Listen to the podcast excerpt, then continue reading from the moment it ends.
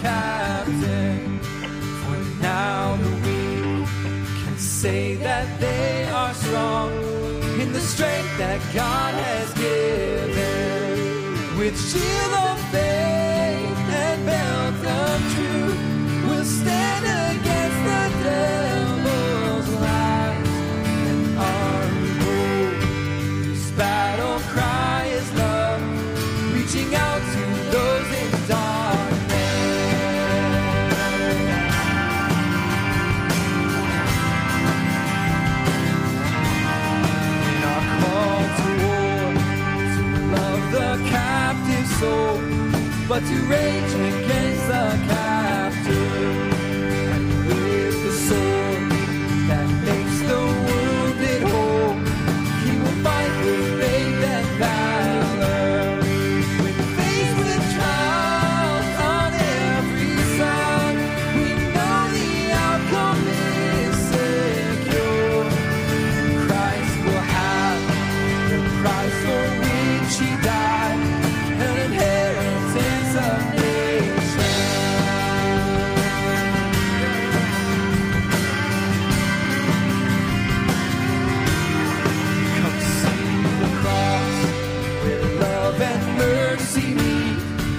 the sun.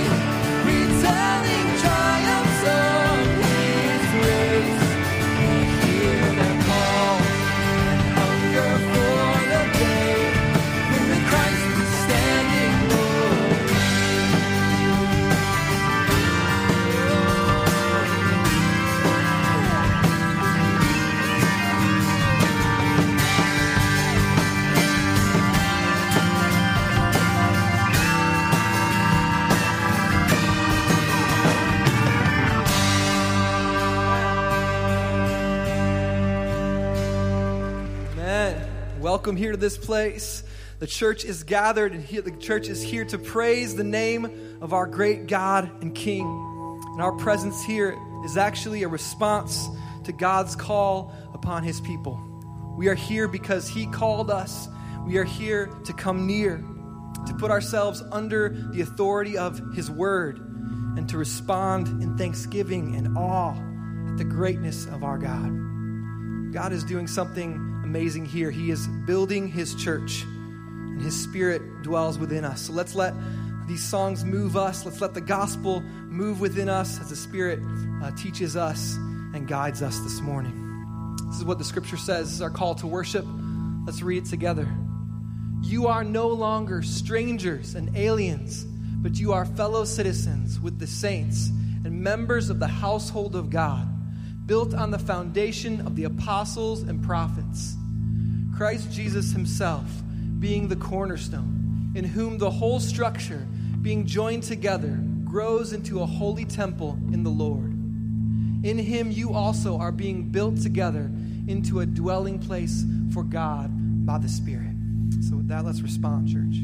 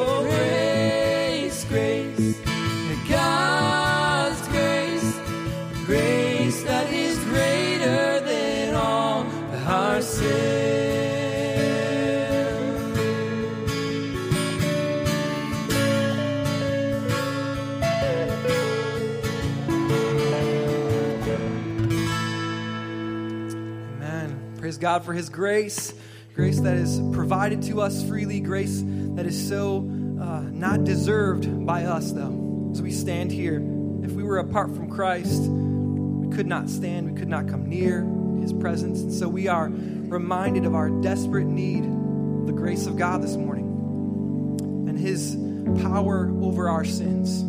So this morning, don't let your sins continue on into this next week. You have things that you need to confess before the Lord, you can do that. You can bring those to the Father, knowing that He does not have a heavy hand for those who are in Christ. He loves you. He paid for those sins, and He is the one, the only one who can cover those sins. Scripture says, For as by the one man's disobedience the many were made sinners, so by the one man's obedience, Christ, many will be made righteous. Let's read. Now the law came in to increase the trespass, but where sin increased, grace abounded all the more, so that as sin reigned in death, grace also might reign through righteousness, leading to eternal life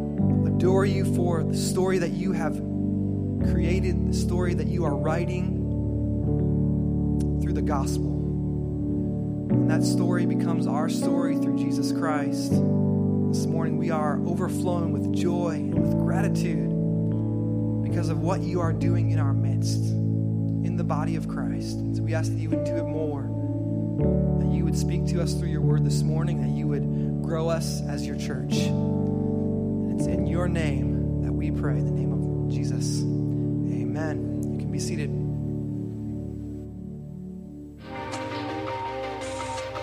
Good morning, Four Oaks. Welcome. My name is Julia Stake, and I am so glad that you're joining us today. If this is your first time here today, we would love for you to stop by the hub in the lobby so we can give you some information and a small gift. It's the big round desk in the center of the lobby. You can't miss it. At this point, students in 5th through 8th grade, you are dismissed to your class. Well, Four Oaks summer's almost here, and that means that women's book clubs will be starting soon. Registration is open for all of the clubs. We have a variety of books that are meeting at different days of the weeks and different times of the day. There's also one on Wednesday morning where we'll offer childcare for infants through 5th grade. So please stop by the hub today to check out all the different books and to sign up. We can't wait to join you. Also, Sunset Service is back. Yay! We can't wait to see you tonight at 6:30 out under the oaks. Don't forget to bring your lawn chair, your family, and your friends. As always, be sure to stop by the hub to check out all the information of what's going on here at Four Oaks. Finally, thank you for your continued support of our ministries here at Four Oaks. We are so grateful for your generous giving. If you'd like to give today, you can text, you can give online, you can give through the Church Center app, or by using the offering boxes located at the back of the church. We are truly grateful for your continued support. And now, let's worship the Lord by opening up His Word. All right, good morning, Four Oaks Church. So glad that you were here. Those who don't know me, I don't know you maybe, um, Pastor Paul, and lead pastor. Um, super glad you joined us either here in person or online. I'm going to invite you to open your Bibles to 1 Timothy chapter 5. You know, 500 years ago, when the faithful men, the reformers, men like John Calvin, Martin Luther, Zwingli, John Knox, others, when they were having this debate within the church and calling the church back to holiness and purity and biblical standards, this book was of particular um, relevance to them. Because as we've seen, as we've journeyed through 1 Timothy, this is all about who the church is to be. Who are we called to be as the people of God, the family of God? How are we to relate to each other? How are we to order ourselves as a church body? And as we've seen, this book is an incredibly rich doctrinal book. And if this is sort of your whet, whetted your appetite for more study, more history, more research, um, just a reminder after the second service today, we're having um, a luncheon in Gallery 14. We're taking a, a trip next summer um, to Germany. It's a Reformation trip. It's going to be part historical, um, part theological, part recreational, of course. But not only are we seeing sites and historical markers of the Reformation as we make that journey, we're also going to be doing teaching through central doctrines and truths that we've been learning about and that pertain particularly to that time period in history. And so, if you just want to know more or just want a little German fare, um, join us immediately after this um, service over here in Gallery 14. But for this morning, we're in 1, uh, 1 Timothy 5, and this passage in particular um, has extraordinary relevance for how we're to think about what it means to relate as a family, to order ourselves as the people of God under, under godly leadership. What are our expectations of them? And what are their responsibilities um, to us? And, and let me set this passage up in this way. If you're anything like the Gilberts, you have been receiving this plethora of graduation announcements in the mail, right? And I'm sure you're faithfully putting everyone on your refrigerator and stroking $1,000 checks to all graduates, okay? That's what we're doing. Um, not really. But anyway, you get what I'm saying. We're praying for them. And imagine as a parent, you have a senior who's graduating and they have just like hit 10 on a 10, right? They've been accepted into to an Ivy League school. They've are valedictorian of their class. They've scored a perfect score on the SAT. And imagine you were invited to their graduation party. And getting there, you saw this graduate and you pulled them aside and you begin to lecture them about their study habits. All right? Imagine that for just a second. And of course, you would be insulting their intelligence, and everyone would look at you like you've lost your mind. And I'll just say this in, in teaching through and preparing for this passage this morning, I have much the same heart towards you. You see, because Paul is writing to Timothy to give instructions to the church in Ephesus about how they are to honor, relate to, choose, correct, compensate pastors and elders. And as I study this passage, I do feel like the Apostle Paul when he tells the church in Corinth in 1 Corinthians 11. He says, Now I commend you because you remember me in everything and maintain the traditions even as I delivered them to you.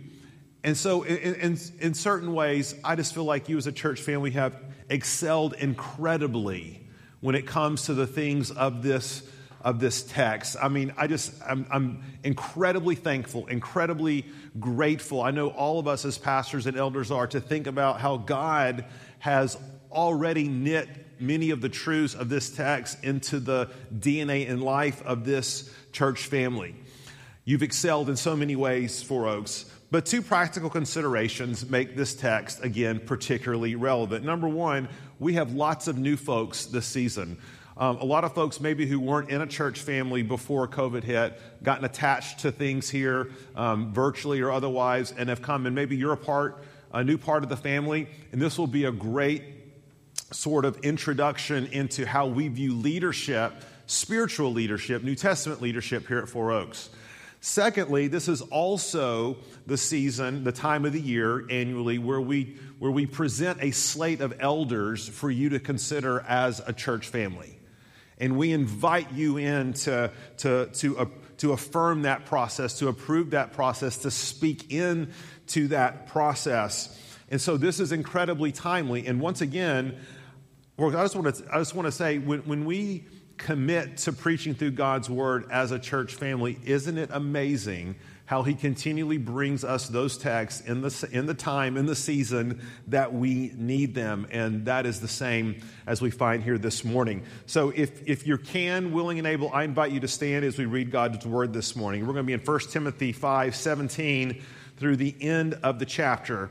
Paul is giving instructions to Timothy about elders, and here's what he says Timothy, let the elders who rule well be considered worthy of double honor, especially those who labor in preaching and teaching.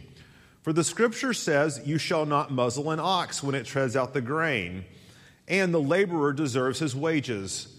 Do not admit a charge against an elder except on the evidence of two or three witnesses. As for those who persist in sin, rebuke them in the presence of all, so that the rest may stand in fear. In the presence of God and of Christ Jesus and of the elect angels, I charge you to keep these rules without prejudging, doing nothing from partiality.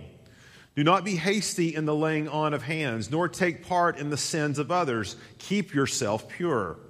No longer drink only water, but use a little wine for the sake of your stomach and your frequent ailments.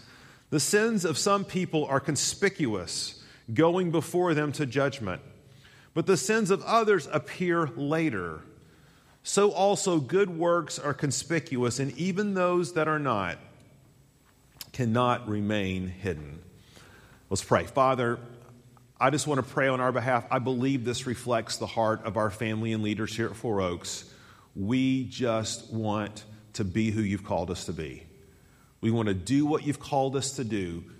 We want to, to run after you. We want to embrace everything you have for us as part of your family here at this local church. So, Lord, just show us the way. Give us your grace. Father, write this text upon our hearts. Where we're not getting it right, we want to get it right.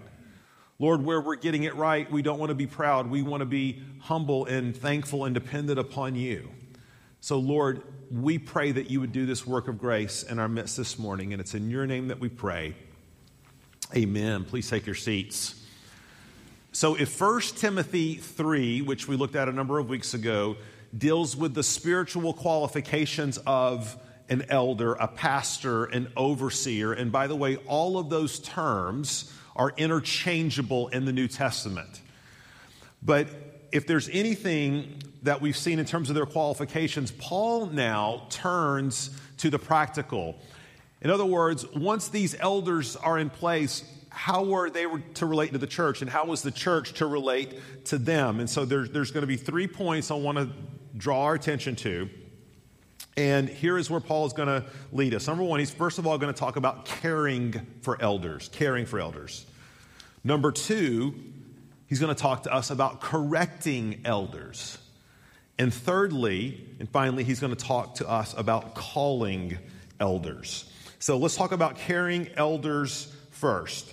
Now, when elders were installed in churches in the New Testament, this is sort of what would happen. So the apostles, remember, there was no church. The apostles would go out, they would plant churches in different cities, and once they planted a church, established a gospel beachhead, they would leave to plant another church in another area, but then they would entrust or turn over the spiritual leadership of that local church to a group of elders, a plurality of spiritually qualified men. Now, if you were one of those men in the New Testament church, this was a massive undertaking because guess what? You had another life, you had another job, you had a family, you had a livelihood.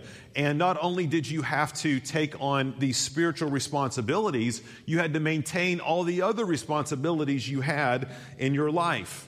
So, what happened, of course, is that as the church grew, it required more labor on the part of those elders to care for and to shepherd the church. And so what began to happen, and we and Paul is, is alluding to this here, some of those elders who had been set apart for spiritual leadership were called out to work full time to make their living, to make um, their vocation um, the gospel ministry to the local body, particularly those who were to teach and to preach. And so look at verse 17. Paul alludes to this. He says, Let the elders who rule well be considered worthy of double honor, especially those who labor in preaching and teaching. And so that's who he has in mind here. And so you, so you have this plurality of elders who are governing and leading the church, some of which are unpaid lay elders, and some of which are compensated, paid elders. Now, as John Stewart, one of our elders, often says to us as pastors, you know, the church pays you guys to be good, but the rest of us, we're good for nothing. So I kind of like that a little bit, okay? He said that, not, not me, okay? Now, our nomenclature here at Four Oaks, this is, this, is, this is important to know. We are governed and led and ruled and shepherded by a plurality of elders, not just one elder or one bishop, but a, a group. And a subset of those elders are set aside for making their living through the gospel, the ministry of the church, to work full time in preaching and teaching and shepherding. And we call these men pastors. But understand, biblically, there is no distinction in terms of function. It's only a matter of degrees. And so, so elders are pastors, pastors are elders. It's just the way in our church family we try to designate who, who makes their living from the gospel and who does not. Now, here, Paul is addressing, okay, those who were remunerated by the church family, paid, compensated. And that's the word honor, okay? So, so in the pastoral epistles, the word honor almost always has a financial connotation. And this, of course, was consistent with what had happened from the very beginning um, for God's servants who were called to minister to the people of God. So in the Old Testament, the priests would offer sacrifices um, on behalf of the people, and they would retain a portion of that meat for part of their, of their own daily bread. This continued, by the way, right into the New Testament. In fact, Galatians, which we think was the earliest of the New Testament letter, certainly Paul's very first letter, listen to what Paul says in Galatians 6 6. He says, Let the one who is taught the word share all good things with the one who teaches. In other words, take your pastor out for Sunday dinner, all right? Shula Steakhouse, particularly, right? No, it is, it's, it's a general principle. And now, what Paul does here, and now this is probably 20 years later after he wrote Galatians, he reiterates that same principle and he quotes from two texts. The first text is from Deuteronomy 25 4, when Paul quotes this, this passage about not working an oxen without feeding him. Okay? Insert pastor joke there, right there, okay? But the second he quotes is from Luke 10 7, the words of Jesus, where he says, The laborer deserves his wages. Now, let me just make a, a, a side note here. It's not the main point of this message, but it's still fascinating nonetheless. There was no New Testament at this time. In fact, we think that Luke's gospel um, was not even in circulation to the entire body of Christ at that moment. However, Luke was Paul's incredibly close friend. And we think Luke very likely was the one who was dictating this letter from Paul. We know this because of, of there's medical terminology we find in this letter. But even at this point in time, it shows us a couple of things. One, that the sayings of Jesus had already been written down and were circulating among the church. In fact, Luke undoubtedly had begun compiling these sayings of Jesus and when Paul identifies this saying from Jesus, he equates it with the same authority that he does the Old Testament. Isn't that fascinating? That, that, that from the earliest time, the church was governed not just by the Old Testament, but by the expectation that they were going to be governed by the authoritative words of the apostles and their associates. An apologetic point this idea of a completed canon that we have as the Old and New Testament, it was anticipated, foreseen, and planned for from the earliest days of the life of the church by Jesus himself. Jesus said, The Old Testament is about me. And now, apostles, I'm sending you out to be my author- authorized leaders. And it was their writings, it was their authority that governed the church. And this is why we have the Old and New Testaments as we do. Now, back to, back to the, the, the passage this morning. This word double honor, um, as we mentioned before, honor means pay, but obviously, well, not so obviously, as I try to make a point to our elders, double honor does not mean double pay, right? So at my annual yearly review, I try to make this point. They don't listen, okay? But double honor does not mean that, okay? It means honored in pay and honored in respect. And the way John Stott talks about this, he talks about for the pastor, there is to be honor and honorarium, there is to be respect and remuneration. Who is to receive this double honor? Those who rule well, Paul says, those who are faithful those who are qualified, those who are hard working. Now, in a minute, we're going to talk about those elders who are not doing that. But here, we, Paul wants to, to lay out what this kind of honor looks like. And there's two, two, two extremes I think we want to avoid. The first extreme is one that I think is, is probably not as relevant for this context. Um, it's more of a traditional old school mindset, which, which, is, which I kind of deem the poor little pastor perspective, right? In other words, if the pastor is not struggling, suffering, and scraping by, the church isn't doing it right. Okay? Um, Kent Hughes, um, who was the pastor at College Church in Wheaton, um, notes this story that he heard from another pastor where this young pastor, this was probably 70 years ago, right? When, when people were re- still receiving deliveries to their door of, of milk and, and butter and, and, um, and um, you know, those dairy products every morning, they were receiving these things. And the pastor, when, when, when this was happening and it was being sent by the church, he thought, this is the most amazing thing right? To get these eggs and milk every morning. The church is so generous. They love us. We, they appreciate us. Until he received his first paycheck, where he found that those eggs and milk deliveries had been being deducted from his paycheck the whole time, right? And it was sort of that old school Midwest Baltic austerity that is not honoring, okay? But on the other end of the spectrum, and then I think this is much more the danger for us in our context is that being a pastor in a local church can oftentimes be simply a platform for personal branding, public notoriety, fame, riches, books, conferences, travel, where the man of God is using the church as a launching pad to evangelical status and fame. And a whole host of stories have come out as of late. I'm not going to go through them now of well known leaders who entered the pastorate relatively middle class, but now are leaving the pastorate incredibly independently wealthy. It's kind of like um, politicians who go off to DC in their middle class and they retire 20 years later and they're multimillionaires. And we're like, Shazam, how did this happen, right? Well, obviously, they're trafficking on their influence. This is why I think men like John Piper, um, Rick Warren, who are two of the most um, well known evangelical authors. Rick Warren has written fewer titles, but they've sold in the millions. Piper's written, seems like, a million books and sold many, okay? Both of these men, first of all, Piper donates 100% of his royalties back into the ministry. Rick Warren, for years, um, would try to increase his giving percentage by a percentage. So I think the last time I heard, he was at like 98, 99% of all of his earnings, royalties went back into the ministry to commend them. But guys, that is the exception, it is not the rule.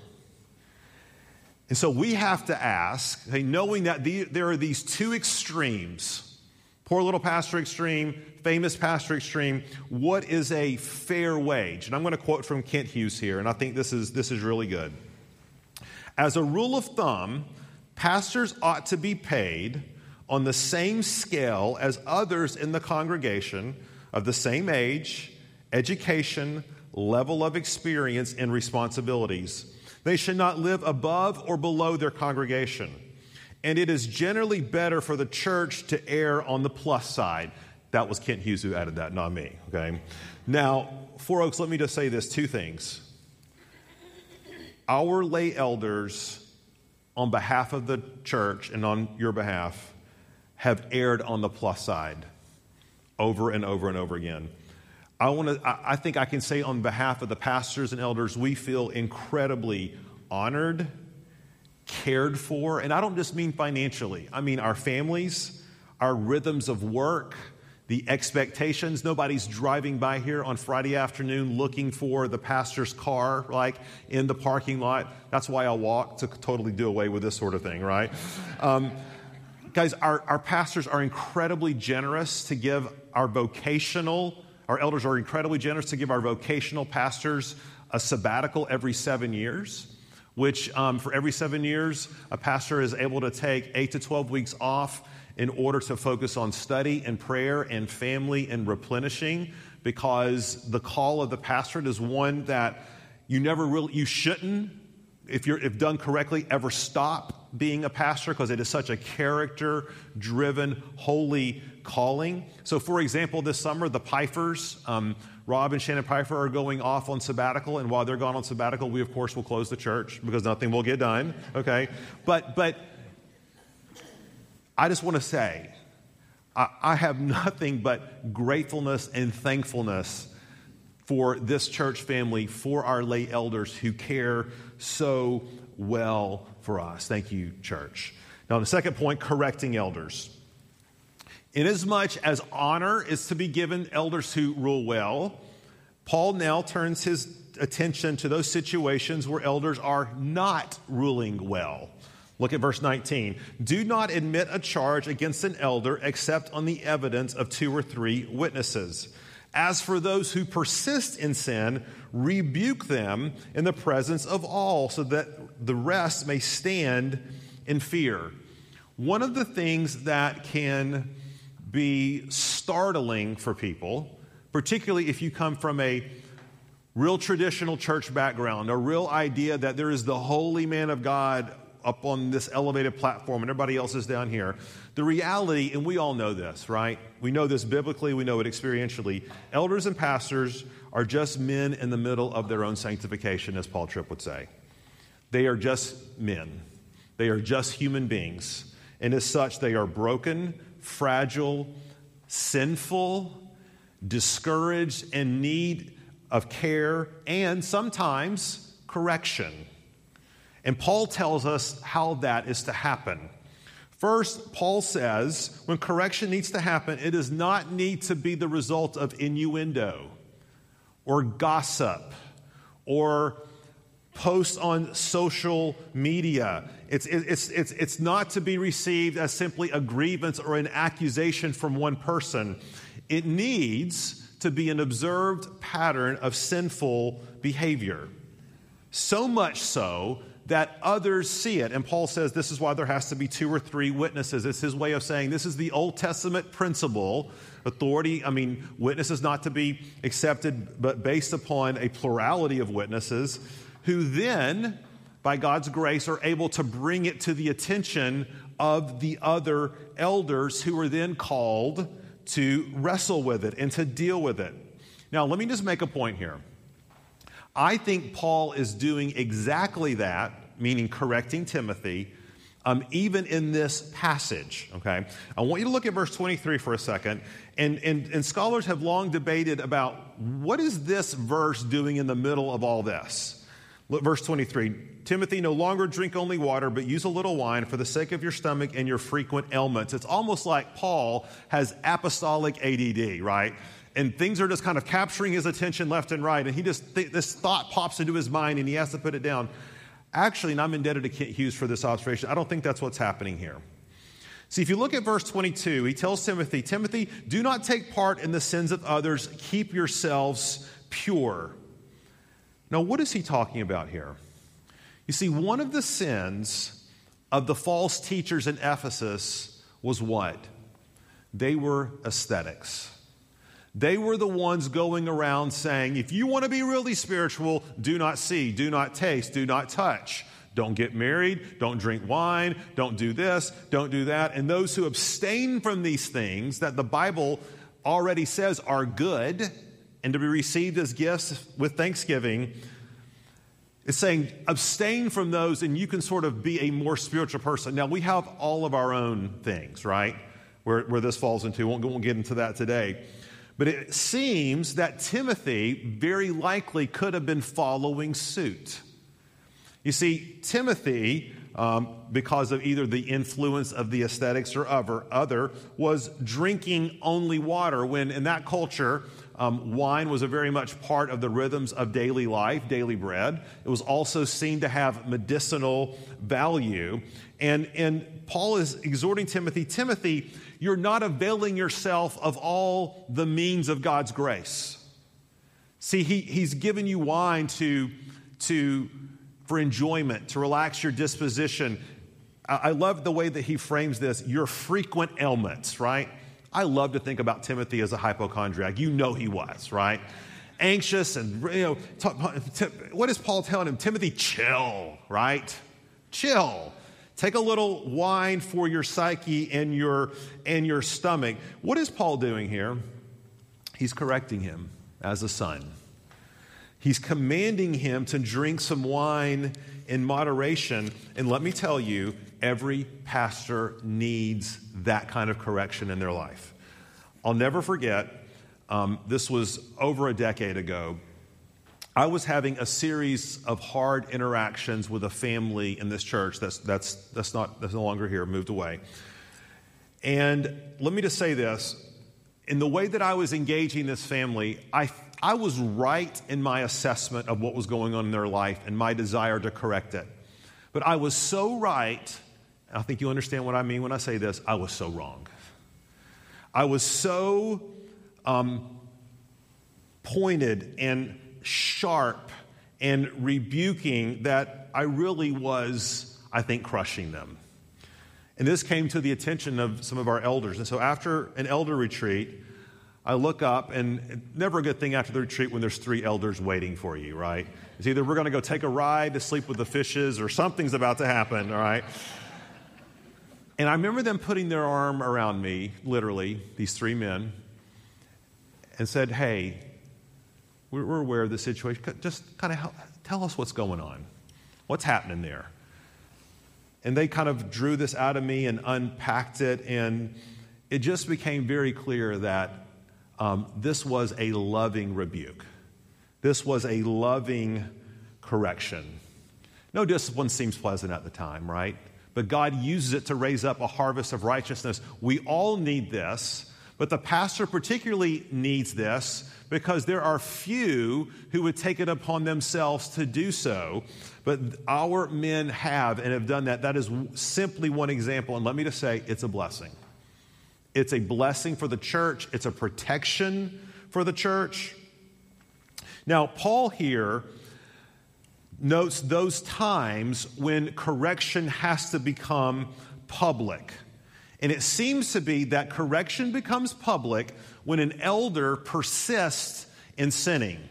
See, see, here I think Paul is assuming Matthew 18, where all the time, as brothers and sisters in Christ, we are entreating each other, correcting each other. And sometimes when we're super bullheaded and hard headed, there has to be two to three to come along and, and work with that brother or sister. But, but sometimes, Matthew 18 tells us, when someone just won't listen, is not entreatable, is unteachable, has a hardened heart, sometimes out of concern for the church and to, to, to, to strike the seriousness of what's happening, those times are made public. I think there, by God's grace, in the 25 years that I've been here, there may have been a couple of times where things have reached this point.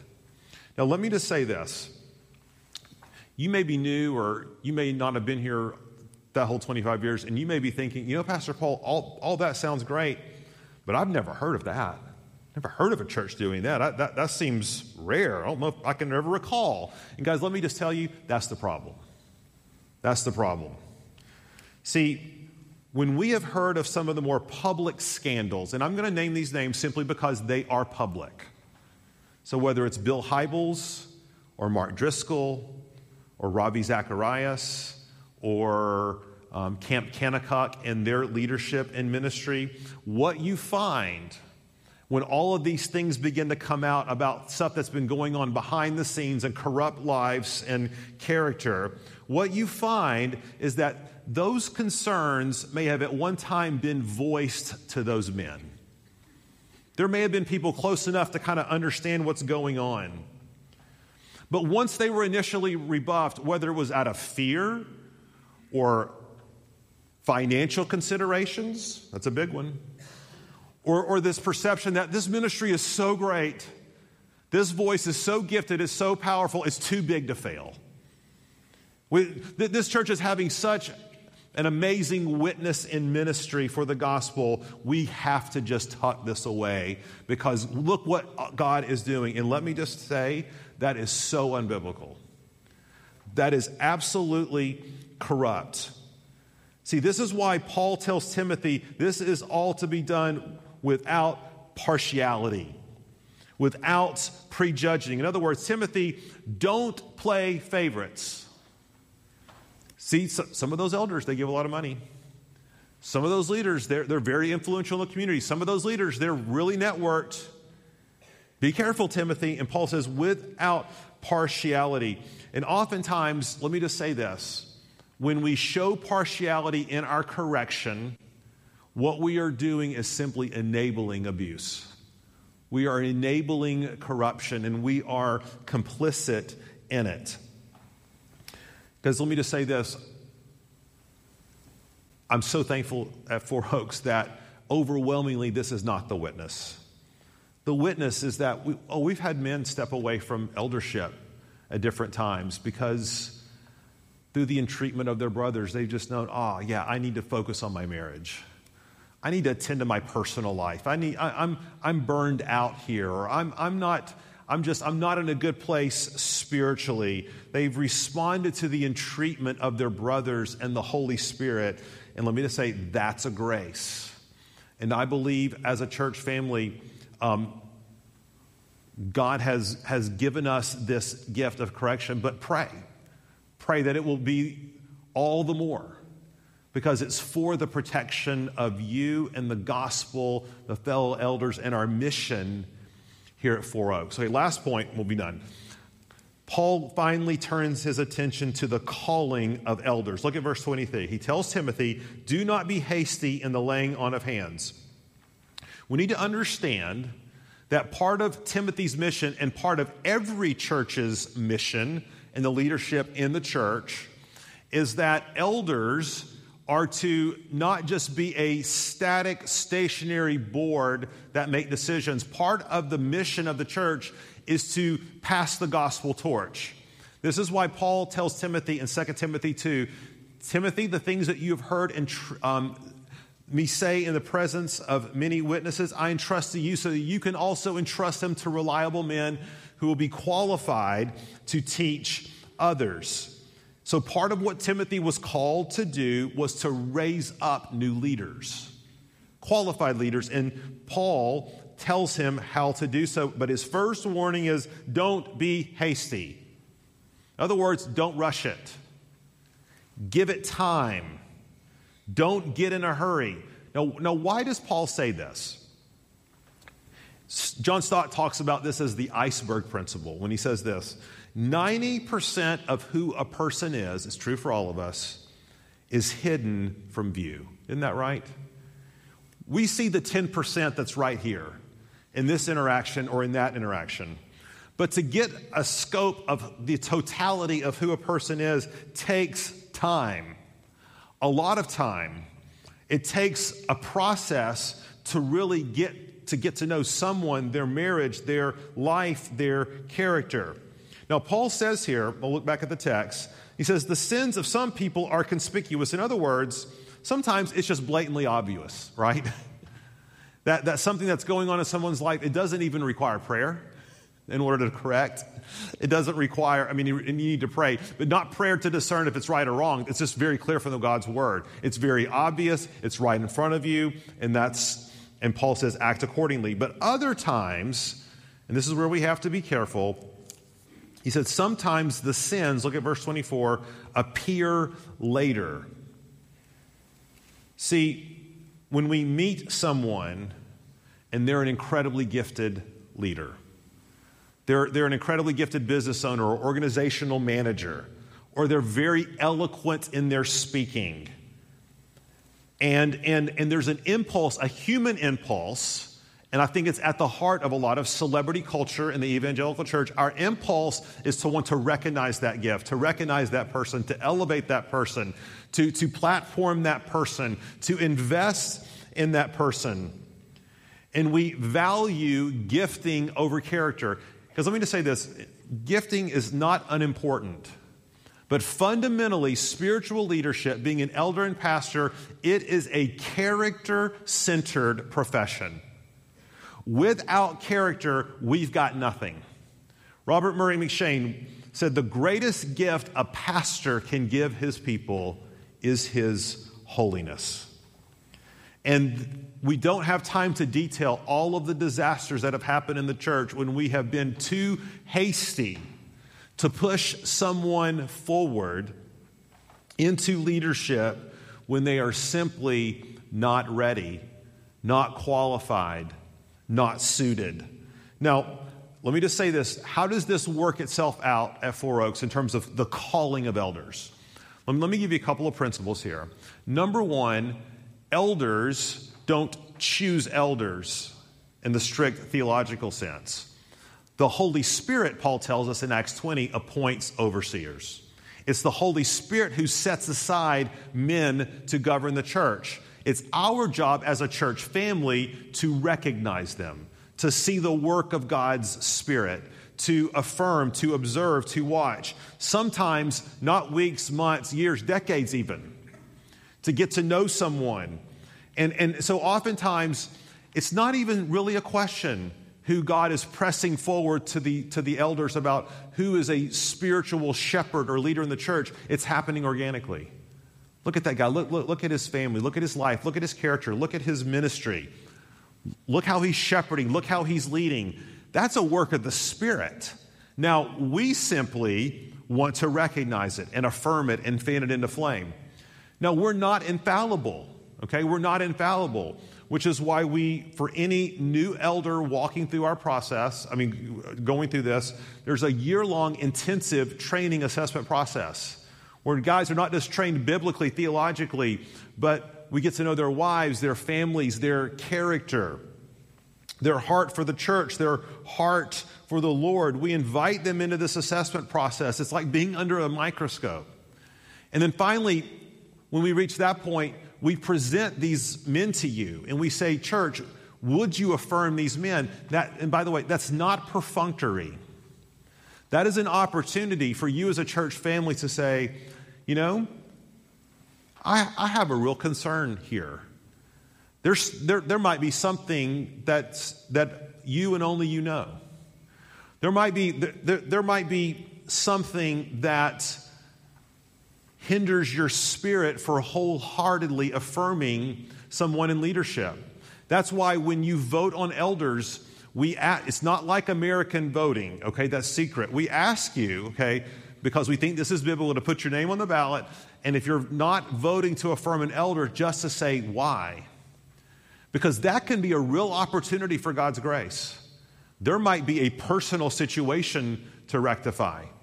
There, there might be something that's hindering fellowship there. If it's a repeated pattern, that might be an instance where there is needed to be correction that's involved. And so this is a really, really important part of the process for us is saying, yes, we believe we're entrusted with the spiritual leadership of Four Oaks Community Church, but ultimately we are accountable to God through His Word, but we're also accountable to the church family who is entrusting themselves to our leadership.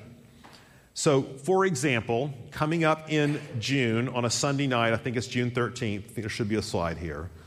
We'll come together as a church family. No, no leather sofas in here, though. Okay, too bad. But we'll all come in together as a church family. We'll talk about our budgeting priorities. We'll talk about officers. We'll talk about elders. We'll, we'll present new elders. And we'll ask you, guys, speak into this. Think about this. Pray about this. We invite you into that because we believe that's God honoring. And let me just say this on behalf of your elders, Four Oaks. This church does not belong to us. This church does not belong to you. Guess what? This church belongs to Jesus. He is the head of the church.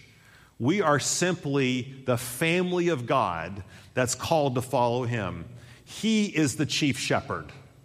Yes, he entrusts for a season, for a small, short time, to elders as under shepherds to care for the flock of God. And you know what?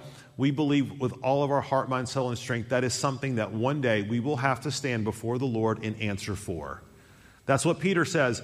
Shepherd the people of God, elders, he says, as men who will what? Have to give an account.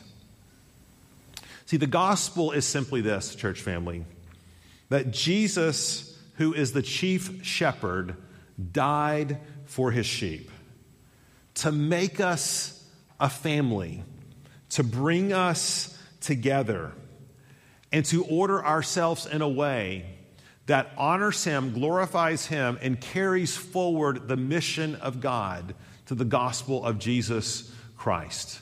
So let me just ask you, just point blank this morning. First of all, are you, are you a sheep? Are you someone who sees your need for the chief shepherd? Are you someone who understands that, like a physical sheep, you are wandering, lost, broken, and clueless, and that apart from the saving grace and mercy of Jesus Christ, you're hopelessly lost? If you can say yes, you're the perfect candidate to be a believer, right?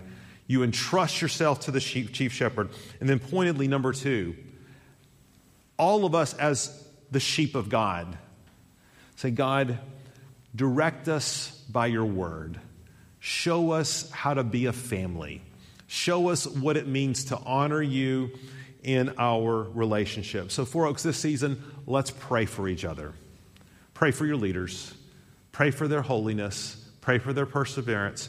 We're praying for you that God would do a great work of grace in us, in our church family this season. Let me pray.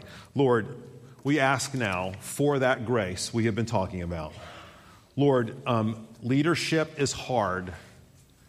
Following leadership is hard. And that's why, Lord, we look to you, the chief shepherd, who died for us to cover over all of our sins, all of our inadequacies. I pray, Father, that you would maintain the purity and peace of Four Oaks Church this season.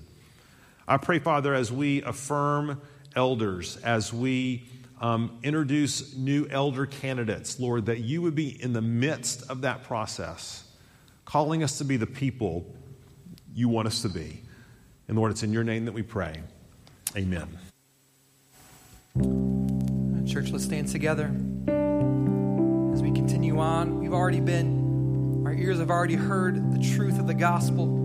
Whether you're a leader in this church, elder, whether you're being led, whatever you're doing, we all take in the blessing of being led by the chief shepherd. And this morning, whatever you need to, to lay before the cross, lay it down.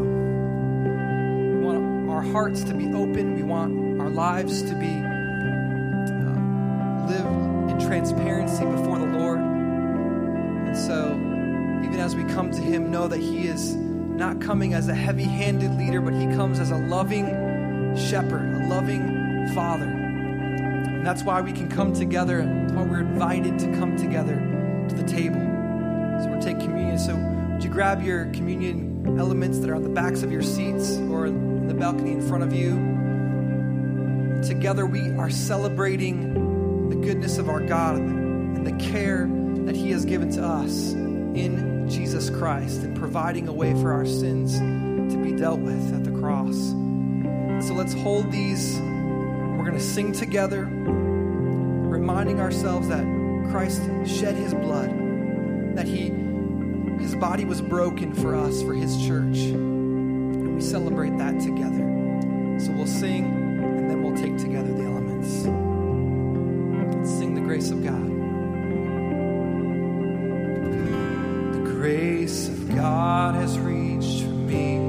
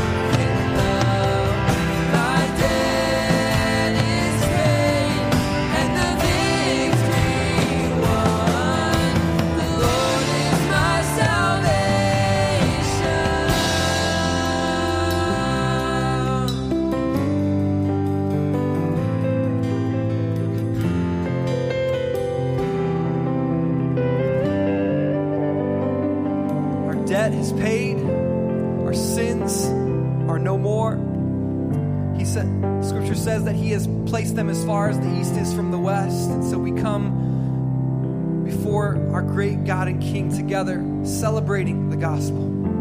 So we take the bread. On the night Jesus was, was crucified, He said, This is my body which was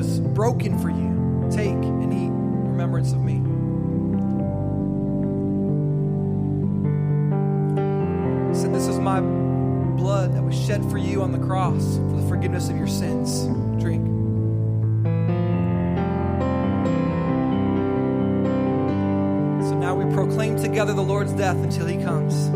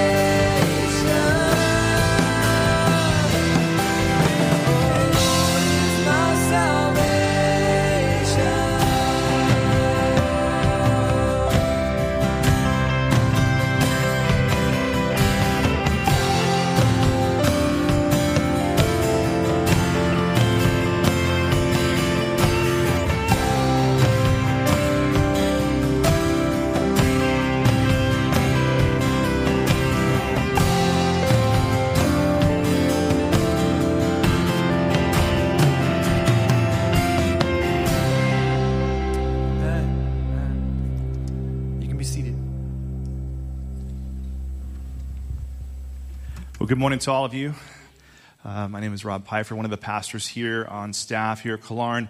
Uh, before we let you get away and uh, grab that lunch, I, I can see the hangriness already building up right now. I'm joking. No, uh, we are we are actually going to do something that uh, is is a favorite part, I think, for us as a, a leadership. Uh, we we would love this morning to introduce to you the new members of our church who have who have gone through our Welcome to the Family class. And uh, over the past several months, we actually have 21 folks uh, we want to introduce to you this morning.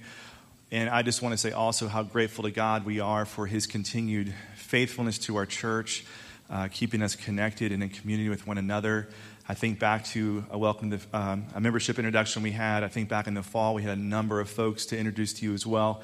And so when you put it all together and think about the past season we've been in, and here we are now, and I just give thanks to God for his faithfulness. And so we see this played out as we are together. Amen. But before I announce uh, our folks and have them come up, I, I do want to just help you understand uh, what our membership class is about. Uh, maybe you're new here and you're, and you're wondering about that and how things work here at Four Oaks. But our Welcome to the Family class, we call it Welcome to the Family. That is our, our membership class. And there's a, there's a specific reason we do this, we call it this, is because we believe that the church is the family of God. And as we have been hearing over the past weeks uh, from the preaching out of 1 Timothy, uh, we are definitely reminded of this that we are the household of God. And I'm very thankful for this, that we are indeed God's family. And so, just as in our families at home, uh, where there is mutual commitment, there's service, leadership, and friendship, you know, God tells us also that the church should exemplify these family qualities as well. And so I just want to briefly read through you the commitments that we ask members to make. We go through these during our class and we go through it and remind them when we interview. But I also want to put them before you to remind you, those who are members today. It's always good to be refreshed in these things, how we encourage one another. But there are four commitments we ask folks to make. Number one is care, uh, and that means to, to be submitting to the leadership uh, of Four Oaks as we care for you, as, as, as we shepherd you, just being reminded today out of God's word, uh, again, the, the, the, high calling uh, our elders are, are, are ma- that make and, and follow to, to lead and to shepherd, and we ask that our members make that uh, commitment. Uh, number two is give, uh, not just to give generously and sacrificially of our resources, but we do so of our time, our service within the life of the church and to one another. And gather, commit to gather. We are here today on the Lord's Day worshiping with one another. So many things happening that are good that we can open God's word, be, hear his preached word, and sing into him. And finally, the commitment for community to live life uh, alongside one another, caring for each other. In particular, we ask that people make a commitment to do so within our community groups. So, those are our four commitments. And these folks that I'm going to introduce to you today have made this commitment. And so, what I would like to do is, is read off their names. There's, there's, it's a long list, and so we're very thankful. But as I read your name, you guys can come up here to the front and stand behind me. I'll probably have to be in the third row by the time we're done, but it's great. But as I call your name, please come up to the front. Um, it's my joy to introduce to you uh, Tom and Tracy Cochran. Uh, some of them may not be here today, but that's okay. We have Matthew and Arabella Reeves, Chuck and Pam Scheider, Jim and Bonnie Marshall, Bill and Telly Thomas. There's people coming, don't worry. Adam and Christy Lehman, Jordan and Mary Grace Walters, Judy Ward, Glenn and Christine Reidinger. Come on up right here. You guys are great. Awesome. First service, they were like standing by the door, and I had to be like, guys, the front, center, please. Uh, Judy Ward, uh, yes, I'm sorry. Patricia Starling, Joel and Bristol Larson, and then Libby Lane. I believe I read everybody. So, if folks are making their way to the front, let's make them feel welcome this morning.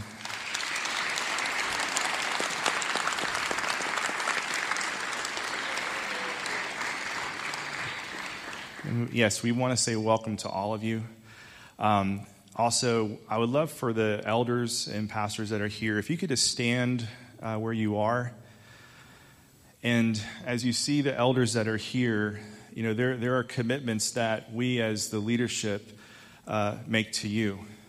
And I do want to speak on behalf of the elders to say, number one, that, that we love you and that we are so grateful that you are committed to our body. But the commitments we make to, we make to you are to, to protect and to guide and to encourage you and in particular ministering to you through, through the word and, and through prayer. And so I want to say thank you for joining and that we are so glad you're part of the family.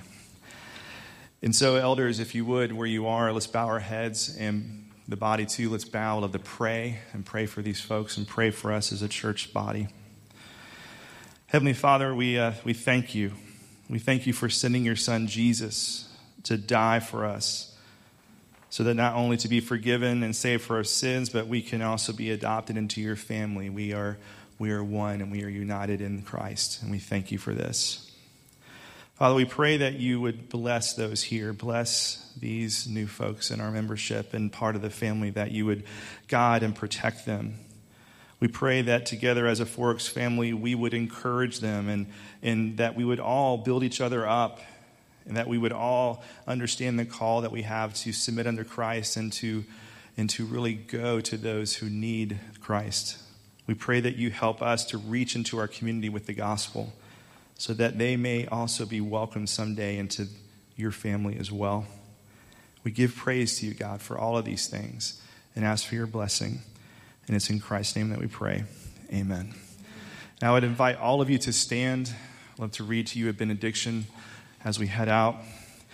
And after I read the benediction, your job and assignment is not to go eat lunch, but it is to come welcome these folks, all right? Just saying. But hear this word from the Lord from 2 Corinthians chapter 13 verse 14. The word of the Lord says this, "The grace of the Lord Jesus Christ and the love of God and the fellowship of the Holy Spirit be with you all." I pray that you have a blessed Lord's day. You are dismissed.